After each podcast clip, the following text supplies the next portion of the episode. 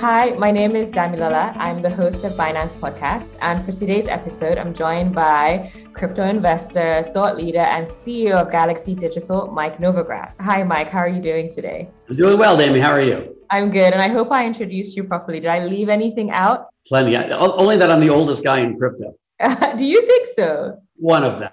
One I've of them. Of- no, but that's actually really great because I wanted to start by asking you about your journey into crypto and blockchain because I think a lot of people knew you in the traditional finance space. So, what inspired it, and what were the first few years like for you in the crypto and blockchain space? Um, you know, I like everybody. Somebody introduced me to Bitcoin. In this case, it was my my partner at my old firm who had met Wences Casares. Wences who runs Xapo, I think, has introduced more people to Bitcoin than anybody on the planet, or at least more rich people to Bitcoin than anyone on the planet. And my buddy asked me to look into it, and I went on Google. I never heard of it, and but I ran a currency speculating business, and I was like, "Wow, this is the perfect thing to speculate on. Cool technology. It's playing into the theme of the time. This was 2012, 2013, and so you had the financial crises, and you had the European financial crisis. And so there was all this fear of quantitative easing. So right. there were a lot of people that worried about hyperinflation. So I said, well, it's an alternative to the dollar. The cypherpunks liked it. The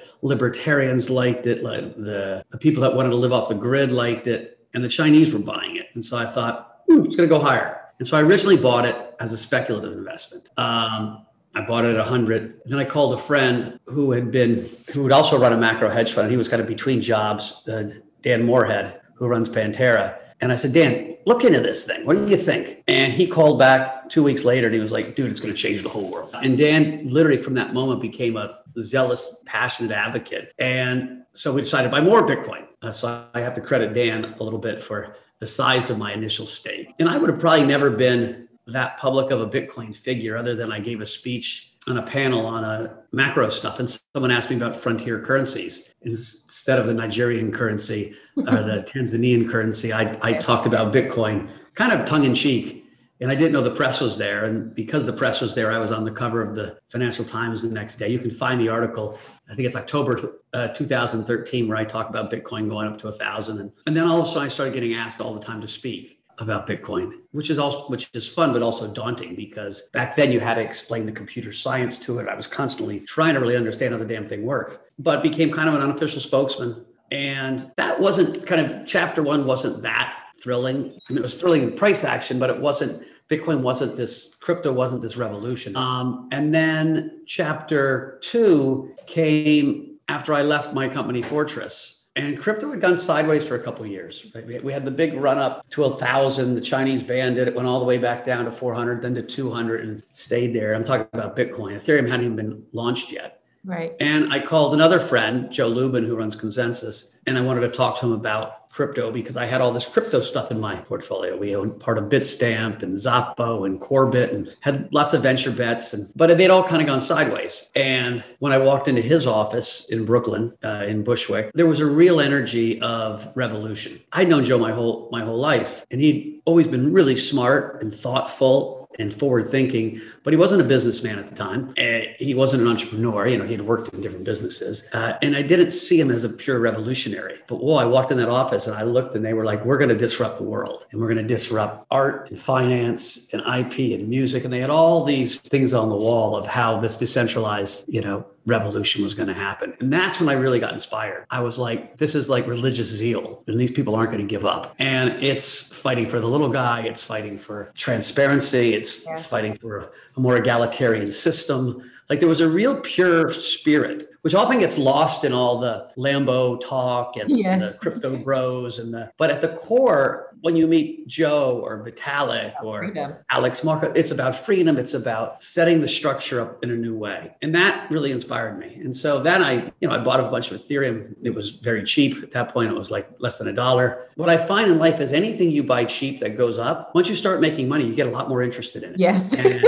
and so then I hired a couple people. And by the time 2017 happened, you know, I made a freaking fortune, which was fun. That empowered me to do other things. Uh, I thought about doing a hedge fund and decided not to. And we came up with the idea of let's raise permanent capital and really invest for the long term and what we think is going to be a transformational revolution, which is, you know, what it's becoming. Now, you know, I, I said we were going to be the bridge between crypto and the institutional world because that like sounded like what we should do. When I thought about going back to work, whatever, I was 52 years old or 50, yeah, 52 years old, 53. And I had already run a big hedge fund and been a partner at Goldman Sachs. And I, I thought I'm only going to go back to the kind of chaos of full time focus where you have people relying on you all the time. If I could do two things, if I work with young people, there's a lot of young people in crypto. If I could, it really is a Gen, Gen Z millennial revolution at its core. I like to identify as Gen Z. Uh, and have that, yes. if I could learn things right? And the, the venture part of our business is fascinating, right? You yeah. sit with, you know, these DeFi founders and you're like, wow, cool stuff. And if I had something to add, and I thought what I had to add was this ability to translate what was happening into, into my old world, uh, as well as give guidance to some of the crypto companies and crypto friends that I've met about how, you know, the financial world works uh, and how they should think about their risk. And so that's what Galaxy's become. And now we have 200 people. We just announced a merger with BitGo. By the time we close that merger, I think we'll be at close to 400 people. Amazing. I mean, you've kind of brought up a lot of things I want to talk to you about. Big that was a long answer. I'm sorry. It was I, I love long answers. I'm also like that too. So no, it makes the conversation more interesting. The first thing I was going to say is that yes, I should have added a crypto spokesperson to the introduction. But um, the second thing I wanted to, to, talk about before we talk about BitGo, let's go back a little bit. Um, you came from a traditional finance background, um, and there are many people that are still in that space. Well, I would say it's traditional finance compared to to the crypto space. How do you feel like the crypto industry is different or similar to the traditional finance industry, Wall Street? Well, you know, it's interesting. So most of my career was as a macro trader. Macro traders bet using any instrument, interest rates, commodities, equities, individual equities, on trends. Really, we bet on, you know, politics, economics, and what we think is going to be a trend, a trend in how society functions, a trend in how government functions, a trend in how markets move. And so in some ways, macro guys are perfect guys in crypto, and crypto is very macro, right? We're talking about Bitcoin as an inflation hedge or Bitcoin because there's a debasement of fiat currency. And so at least half of crypto is a macro story. There's a micro story too, right? Okay, how are we going to rebuild the grid, if you want to think about it? How are we going to rebuild uh, this decentralized supercomputer to process and authenticate data, the Web 3.0, however you want to call it? Um, that's a little bit more micro than macro, but understanding how it shifts. And so I think people from Wall Street who come from macro thinking really translate well into, into crypto. The rest of it, I honestly think, you know, it's going to be a disruption, right? When I think of, I talk to guys who run banks all the time and they've been very interested in crypto. And I was like, dude, you guys were so wrong worrying about Bitcoin. Bitcoin was an asset that you could buy and sell and trade and asset management, get your clients to, but it wasn't a threat to your, to your enterprise. DeFi, on the other hand, is going to bite your leg off. Yeah it's going to bite your hand off, and then it's going to like claw your nose off. Uh, right? DeFi is coming right at their business, and so you're going to see them fight back. Oh, what? The banks are going to throw a lot of FUD out there, and they're going to get the regulators on their side. And you know, people don't like to lose their living, and some of the banks are going to start their own DeFi incubators and mm-hmm. try to really understand it and how can we how can we participate. But I think you know there's there's lessons to learn from both sides, and the smarter financial institutions, and quite frankly, I think the tech companies who are going to be one step ahead are going to try to hire as many crypto people and integrate, you know, where the future is going faster. So it's it's hard to actually predict what it looks like in a few years. Right. Um, I was reading one of your articles in Bloomberg. You speak, you know, you speak to a lot of people, so I had a good time reading up about you actually. So I have a lot of interesting questions. Um, but one thing that you said, you were talking about, I think it was, you know, Galaxy potentially doing an IPO, Coinbase's IPO, all of that, which was a few few months ago. Um, but you said this is not a fintech business; it's a crypto ecosystem business, and I really love that. Um, and I would love if you could expand on that. Why? What does that mean to you, and why did you say it? Because if you think about what crypto means, at least to me, it means a decentralized revolution. That's what it means, and that's going to show up in places we haven't even thought of yet. Like a year ago, we had a group called Galaxy Interactive that was making lots of investments in things that are becoming big NFT companies Games, Batomic, uh, Green Park, Mythical Games, but they weren't thinking of themselves exactly that way yet. And we weren't thinking of that as a big part of our, you know, P&L stream. But the NFT space is crypto. It's can we transfer, you know, IP? Can we build new worlds on top of this blockchain? Virtual worlds, the metaverse is going to be built on top of a blockchain. And so that's part of the ecosystem. That's not a, that's not finance in the traditional sense. That's not SushiSwap, which is going to try to disrupt the NASDAQ or the CME, right?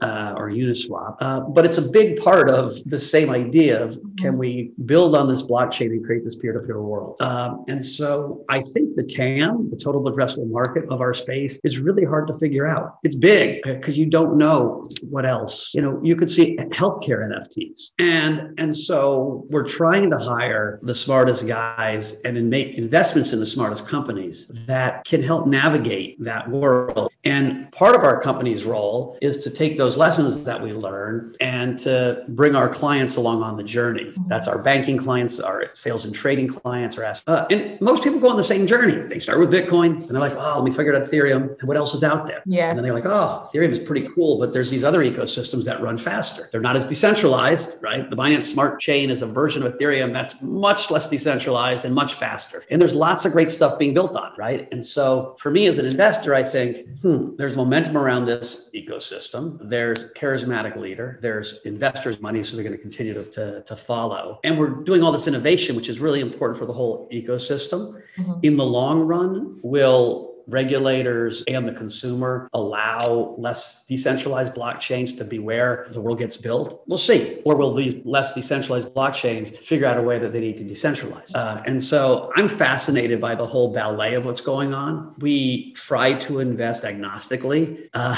you know, like is there a, a charismatic leader, a, a, great leadership? Is there uh, community building? Is there momentum? Can we make money for us and our clients? And do we think it's got long term sustainability? Those are usually the checklists that I use before I put my money on anything. But I don't proclaim to be smart enough that I know how the whole thing's going to turn out. I think that's one thing about the crypto space. There's no one person who knows everything. And I think we're always learning. I think that's what's really attractive actually about this industry. Uh, for people young and old, you're just discovering things every single day um, and new ways to utilize this technology. Um, we're talking about what you invest in, what you're interested in. I want to ask you about the acquisition of BitGo. Um, what inspired that? And can you tell us more about it? Yeah, it's two things. One is crypto is really partly a financial mindset and partly a tech mindset. And, and I'm a finance guy and a storyteller, and I'm not a tech guy. Uh, and so there seemed to be just a natural marriage between East Coast and West Coast, uh, between engineering and, and finance bros uh, and women. So that was part of it. Part of it was our clients were asking for custody. And this was a mistake I made. I originally thought, like in other parts of the financial market, you would custody not where you buy things. Like when you buy a bond from Goldman Sachs or Morgan Stanley, you custody at Bank of New York. You don't custody at the place you buy it from. But in crypto, it was very different. And so we found ourselves losing some business because we didn't have our own custodian. By far, the most important piece was all of our businesses, from ConsenSys to Binance to you name them, are human capital businesses. And Binance has 60 world class blockchain engineers, uh, let alone a great team around them. And we don't. And I thought I have been a user of the blockchain, been a storyteller about it, I've been an investor in it, uh, but I haven't been a builder. And I think the next chapter for all of us is building on chain. And so coming soon, we will, you know, be much bigger participants on chain and we will be contributing and building. And BitGo wallet is, I think, is still the largest. It does the most transactions of any other wallet. You know, it, it services tons of people in the ecosystem. And so to me, that's going to be very exciting. But that really was it. It was a human capital acquisition. Mike Belshe's a wonderful guy. He uh, has a dedicated team. And so, um, listen, you don't integrate overnight, but hopefully in the next uh, year, seamlessly as one company that's, you know, bigger and better. I also think there's so much momentum around the space that you're going to need to be bigger if you're going to play in the institutional space, a bigger balance sheet. I mean, days like, you know, yesterday for me or last week when this plays, uh, when you have a, a crash, literally crash in the, in the market, it really helps to be well capitalized. Uh, and I know companies that weren't well capitalized and they were literally hanging on by a, by a hair from life or death. And, you know, when you're well capitalized, you can take advantage of opportunities. You can, uh, and so I think bigger is going to help in the next five years. Mm, okay. Um, so let's talk about this dip that we've seen. I mean, today is May 20th. Um, I think this podcast will be out in a few days. Um, I know you're quite active on Twitter, and I'm sure you saw some of the hilarious memes and what the, all the crypto newbies were. I love the crypto community because there was a lot of good gallows humor. yes, I love it. It's actually really funny. A very funny part of uh, a very funny industry. Well, it's funny unless you were one of the yes 900,000 people that lost $9 billion liquidate. So, so that's why I was going to ask you what advice would you give to um, newbies and enthusiasts that are in panic mode? Um, you know, the simple advice is this is an 80 vol instrument, a 100 vol instrument. Right now, Ethereum vol is 130, 140. That's really, really risky stuff. You don't need to trade it with so much leverage. I know everyone wants to get rich quick. like everyone wants to get rich quick. I got a golden ticket. Especially the millennials and Gen Z. We want our money quickly. we don't want to work 40 years. I get it. But the more leverage you take, the odds of you losing all your money and going back to, the, as the meme said, flipping burgers at McDonald's go higher and higher. And so if there's one lesson, and I know like, you know, a lot of businesses out in Asia, including Binance's, you know, make a whole lot of money on leverage. So they don't get mad at me, is people take less leverage because this is a, was a classic deleveraging. And it happened, you know, who knows why it happens. There's always a combination of things. People get too too long. I was getting texts and calls yesterday from people I haven't seen in so long that I met in weird walks of life. Hey, what should I do with my crypto? I was like, well, everybody. pressure. everybody owns some crypto, right? And so the market got longer than everyone expected, right? There was a frenzy of buying. It was tax day in the US three days ago. So people have to sell to pay for tax. It was also like, but a year after a lot of people got in for the first time where they had long term capital gains. So there was another reason to sell. Elon Musk came out and, you know, first punched Bitcoin in the nose with the with the environmental concerns and then got in this whole Doge fight. And and and there was a lot of listen, I don't want to discredit the Shiba Inu community or the Doge community or, or any of the meme, meme coin investing communities. They have a place and they're both fun for people. People have made money, they're nihilistic. I don't think they're good for the more long term sustainable project. And I know I get criticized like hell. And sometimes I even get death threats for saying it. Um, and I say that because I fundamentally believe that projects will need continued energy uh, for them to sustain any any value. If you think about magic internet money, right? We're creating ecosystems, communities where people say, "I'll I'll value this because you value this." Right? The classic technology in Bitcoin doesn't give it any you know value. We could fork it and call it Dammy Coin, and it might not be worth so much. Small little family in Nigeria might bid the thing up, but you know, I international. Um, but it's right. The same technology forked or Novo coin is probably going to tank. But so it's a social construct. Well, that same social construct exists around Doge people, and they've got their T-shirts and their funny memes and whatnot. Well, when you bring these things up to valuations like you saw, there needs to be tremendous energy that keeps coming into the ecosystem before it falls. Mm-hmm. And if there's not real purpose other than this kind of fun, nihilistic, this is our thing, the people, then if there's not programming on top of it, if there's not, I think they will run out of gas and then bleed down. They might not go to zero because people get tribal and religious about this. And it's one of the most interesting things that I've seen in my journey through crypto Twitter. And one of the scariest things, like I don't think it's healthy. This the blind tribalism of mm-hmm. people and their coins. And I put out something I think is objective. I'm not always right by any stretch, but if I think I put out something objective and it's if it's uh, not positive, if it's the Cardano community or the XRP army, they attack with a meanness and an anger and a vigor that isn't healthy. And it's the same thing we're seeing play out between Trump and non-Trump. Or and I, so I, I, really am concerned, kind of globally, that this isn't a healthy part of the community. It's but it's real. Mm-hmm. It's real my advice to investors is you can play those trades as momentum trades, uh, just don't get greedy because the moment they run out of energy, there's nothing left. Mm-hmm. Whereas in the ecosystem like Ethereum, so many people building on it. So Ethereum's doing well right now because it's got DeFi being built on it and stablecoins being built on it and uh, NFTs being built on it. Right. So there's this triple tailwind. Quite frankly, the same thing is happening with Binance Smart Chain, with the Terra Luna ecosystem, with Sam Bankman-Fried and Solana and his ecosystem And so now there's the main one in Ethereum, and then there are these, these other versions that do similar things uh, that people have a chance to play, mm-hmm. and they're being well financed with. So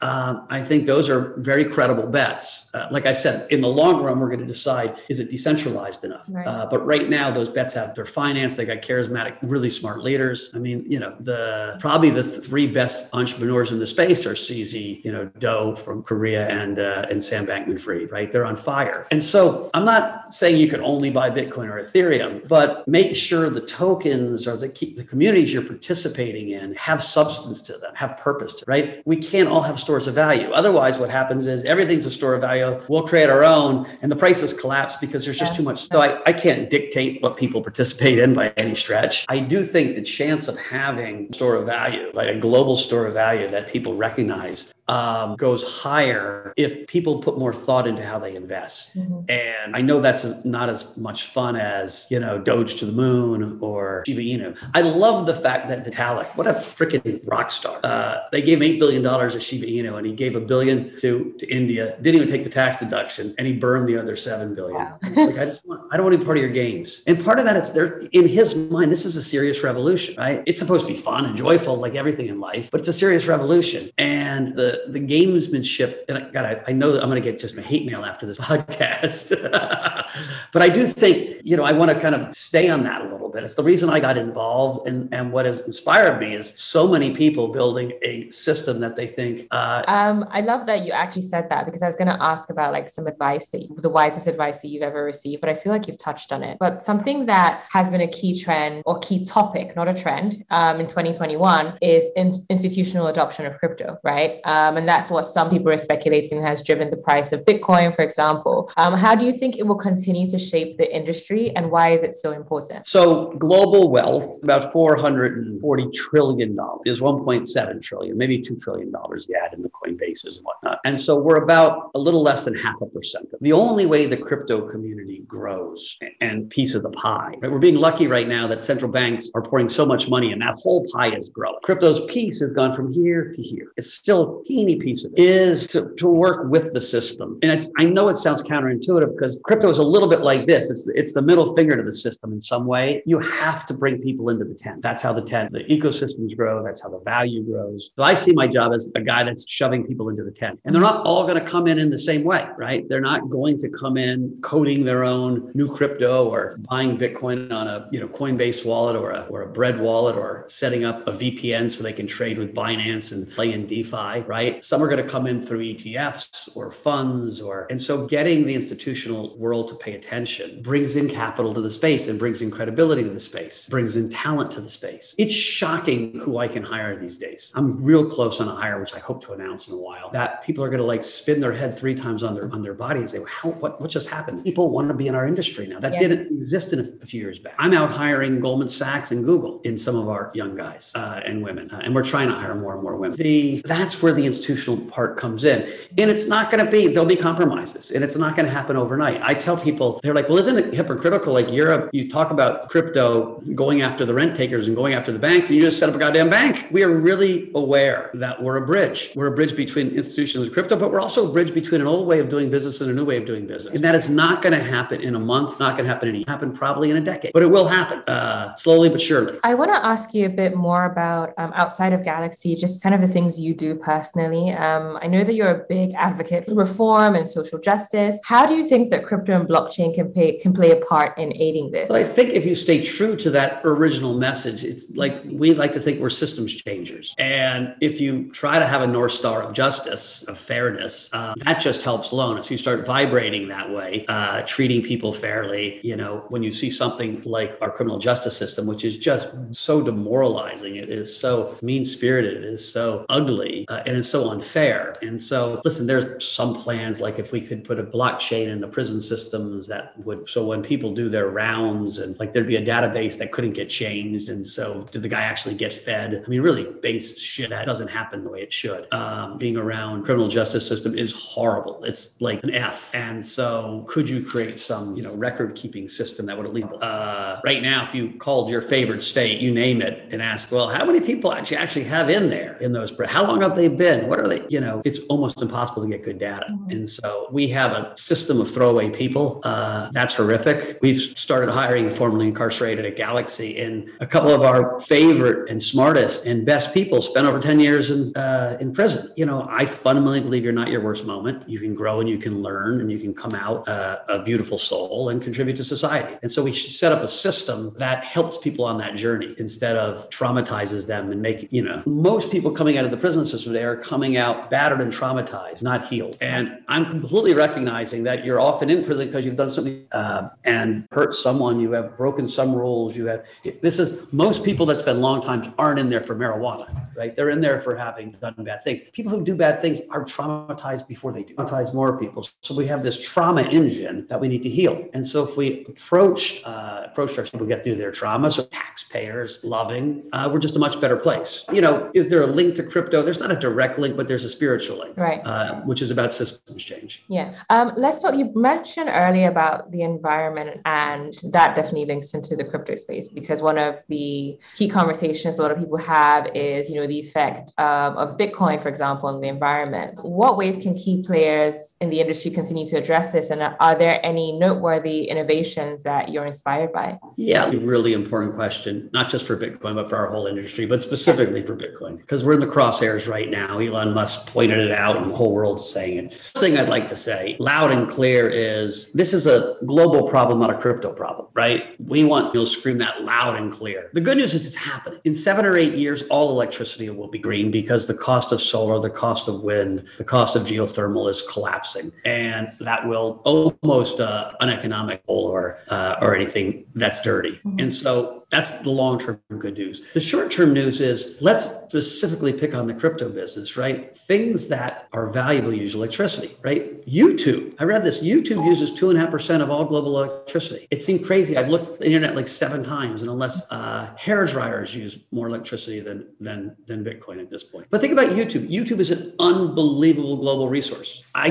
pray at the altar of YouTube. Like, I would hate to say we're not going to use YouTube. We're not going to invest in YouTube because it uses electricity, and a lot of the electricity is dirty electricity. And this needs to be seen as a kind of a global problem, not a problem. Mm-hmm. That said, pressure we should do the same thing that lots of industries are doing. We're going to make a commitment to go carbon neutral by 2040 or 2050. Companies, and you'll see soon, are going to make that commitment themselves for Galaxy at one point. Um, and I think people are going to find creative ways to address the issue. If it's sequestration, right? There's carbon capture businesses, which are pretty cool, but very complicated, right? There are these big machines that suck carbon out of the sky. Uh, they function around cities or places where dirty electricity is. Very effective. Uh, costly, but we think carbon's costly. There is planting trees. Funny thing about planting trees is though, you got to plant trees in the right, actually, it might make things worse. So a tree is not a tree is not a tree. And so there's a real expertise in this field developing. And I think you're going to see our whole industry, and I know that because I'm talking to tons of people in it, you know, start to say, hey, this is how we're going to do our part. But I think we have to fight back and say, it's not just our part. We're a small part of a big thing. Like I want to see the financial services industry. You know, it's easy JP Morgan to criticize crypto. They're the biggest lender to ExxonMobil. I'm like, dude. Okay. So so I know a lot of a lot of the people listening are gonna want me to ask this question. Um, can you tell us what your favorite asset is, and maybe you know some of the top assets that you've bought that have brought the most returns? Um, those are in some ways two different questions. Like I really am a believer that every portfolio should have both Bitcoin and Ethereum in it. Um, Ethereum's had a huge run this year, Bitcoin not as much, but I think both of those are going to be successful long-term projects. There's big energy put into both of those. You're not going to make the great return you know, that you might make in some smaller coins as quick. I think over a multi-year period, Bitcoin could go to 500,000. And so from 40, that's a whole lot of turn. Ethereum, it's harder to put a target on, right? It's a big network effect. Bitcoin doesn't really have that many competitors in the lane they're participating in, right? They've got a PR game now with the ESG stuff to kind of overcome. But I see this movement of Bitcoin being a store of value. Ethereum has real competitors. Uh, and so it's a little bit of a harder bet. I just think it's by far the biggest ecosystem. Um, I like Terra Luna. You know, Do from from Korea is is a fiercely good entrepreneur. Uh, it's grown fast. Uh, he's innovated well. You know, I, you know anything that Sam Bankman-Fried has touched has been wildly hot. I participated in some, not all of them. I, I wish I was kind of on the Sam train earlier. Um, and CZ's stuff, but you know, other coins, uh, WooCoin the first time I've talked about WooCoin. It's a some really smart guys in China, um, educated in the U.S. Carnegie Mellon that have a business that's a little bit like Alameda, and now they're doing their own exchange. And so the Woo Exchange, I think, has it's one of those things where there's not a big market cap to it now. And so if it does succeed, it can be one of these coins that go from 60, 70 cents to, to who knows where. And so, yeah, I don't love to give small cap advice because, you know, um, listen, I love the DeFi space in general. I guess I said every, especially institutional portfolio, should have some Bitcoin, should have some Ethereum. It should also have a basket of DeFi, right? Maker, Rune, Compound, Aave, and again, I'm picking those kind of original, you know, generation one DeFi uh, people got used to fast. I know there's new versions of those coming out on these other chains. Uh, I think Rune's interesting because this idea of connecting chains and having that work uh, could be a game changer. So those are all in my portfolio. Every name, every name I talked about, we're long some. okay, great. So I know you you recently spoke about you know Galaxy Digital preparing for an IPO, and I know you can't tell us details about that, but I know you also talked about the Coinbase IPO quite highly. Um, do you think moves like this are only influential in, let's say, the US crypto market? Or is this something that could influence the entire crypto space? And do you see, you know, more companies going public? And why do you think it's important? Well, listen, the in the long run, companies are going to go public through some token launch, right? Like, I think that's where we hope we're all heading, that we have the same decentralization that we talk about even in our own companies. In the shorter run, I think the Coinbase IPO was really good, right? Because it brought new people into the tent, right? I keep talking about how do we get more people into the tent? How do they get their exposure to what we're doing? We as a collective community. Um, you know, people ask me, do I think I compete with Brian Armstrong, only that we both have bald heads? You know, there's some businesses we compete, but all of us that are building crypto business are really pioneers. And so there's a beautiful collaboration slash competition. I see almost everyone in the business more of collaborators than as competitors. We're only all going to succeed if we go from a half a percent of global wealth to three to four to five percent of global wealth. Right? If we go from a half percent of global wealth to a quarter percent, we've wasted a lot of energy. So we're making a bet. In order for the bet to succeed, we need a lot of guys with shovels and picks and energy and computer science skills and entrepreneurial skills. And so I do think what Brian did, you know, and, and his team at Coinbase was really important because it opened the eyes to the public market investors. We went public in Canada originally, uh, and we're going to re-domicile to the U.S. And then, you know, they call it an IPO. It's a relisting. The great liquidity in the world is in the U.S. And it's important to, I want to make what we're doing available to that grand group of U.S. investors. And it, even foreign investors will trade in the US, but they won't trade in a lot of other small markets. And so that's where the liquidity pool happens. But like I said, I think in four or five, six years, I don't know how long, people won't go public to a traditional IPO. They'll do a security token through a decentralized system. Okay, awesome. Is my thought. Well, thank you for sharing that. So, I mean, we're coming to the end of the podcast, and I want to ask you something not crypto related, but still about you. Uh, I read up that you're a huge wrestling fan, and you have a like you have some experience in that. Can you tell me a bit more about how you got into wrestling, and also like your um, beat the streets program? Yeah, wrestling is a, uh, a sport that when you start young, if you're good at it, you like it. And if you're not good at it, you hate it because it's a really. It's like beating some other guy up. And I was kind of skinny, scrawny kid, probably too small to play football. So my father put me in wrestling and I happened to be decent at it. And it's a really unique culture. I try to get one of my sons, he's like, Dad, why would I do that? It's too hard. I mean, it's really a brutal sport. You go, you starve yourself, you work out like a maniac, you get beaten up all the time. No one wins all the time. And you've got to teach yourself how to get up your ass and get back in the ring. It creates toughness, and discipline. And those two traits are the two most important traits to leadership. And so, you know, like most wrestlers I know, people, when I identify myself, I identify myself as a wrestler before I do as, a, as an investor. And I think that's a natural trait of guys that really wrestle. Uh, and so when I made a little money, I thought, how do you give back? And I started this charity with a bunch of guys called Beat the Streets, where we set up wrestling uh, teams in, in inner city schools in New York. Now we have 160 of them, I think. Now it's in 13 cities in Philly and all over the place. And so that's been fun. That little, and, and, again, it wasn't, I need to create great wrestlers. It's how can I create leaders? How can we create an army of heroes in waiting, guys that will do the right thing? Uh, when I saw these Asian women getting attacked and people just standing and walking, watching, in every bit of my instinct, I thought, if one of my goddamn wrestlers were there, they would have run and smacked the guy or yelled or done something. You teach people not to be scared. That's how leadership comes. And so, at least I hope they would have. And I hope I would have. And so that's what I did. And, you know, what I also learned in philanthropy, and here's the fun secret, you know, the more you give, the more you get. And so one of my like top five highlights of life was I walked in the opening ceremonies of the London Olympics with Kobe Bryant into the stadium as part of the U.S. wrestling wrestling delegation. And I never did my charity work thinking, well, if I do if I do charity work, they'll let me walk in the opening ceremonies. But through getting engaged in wrestling, I got engaged in our national team, and they asked me to support the national team, and I got engaged with the athletes and became the team team leader. It's called, and you're an official member of the Olympic team. Of course, my kids they always want to put an asterisk. He really wasn't an Olympian. He, he was just the team leader you know, the giving in life takes you to places that are in some ways so much more memorable than even what you live and you learn and work. And so that's my last pitch. The more you give, the more you get. Awesome. Thank you so much for that. And it's been such a pleasure speaking to you. Uh, thank you, Mike, for your time today. And thank you to everyone who's listened in to the Binance podcast. Until next time. Thank you, Mike. Have a great day. Thanks, guys. Bye.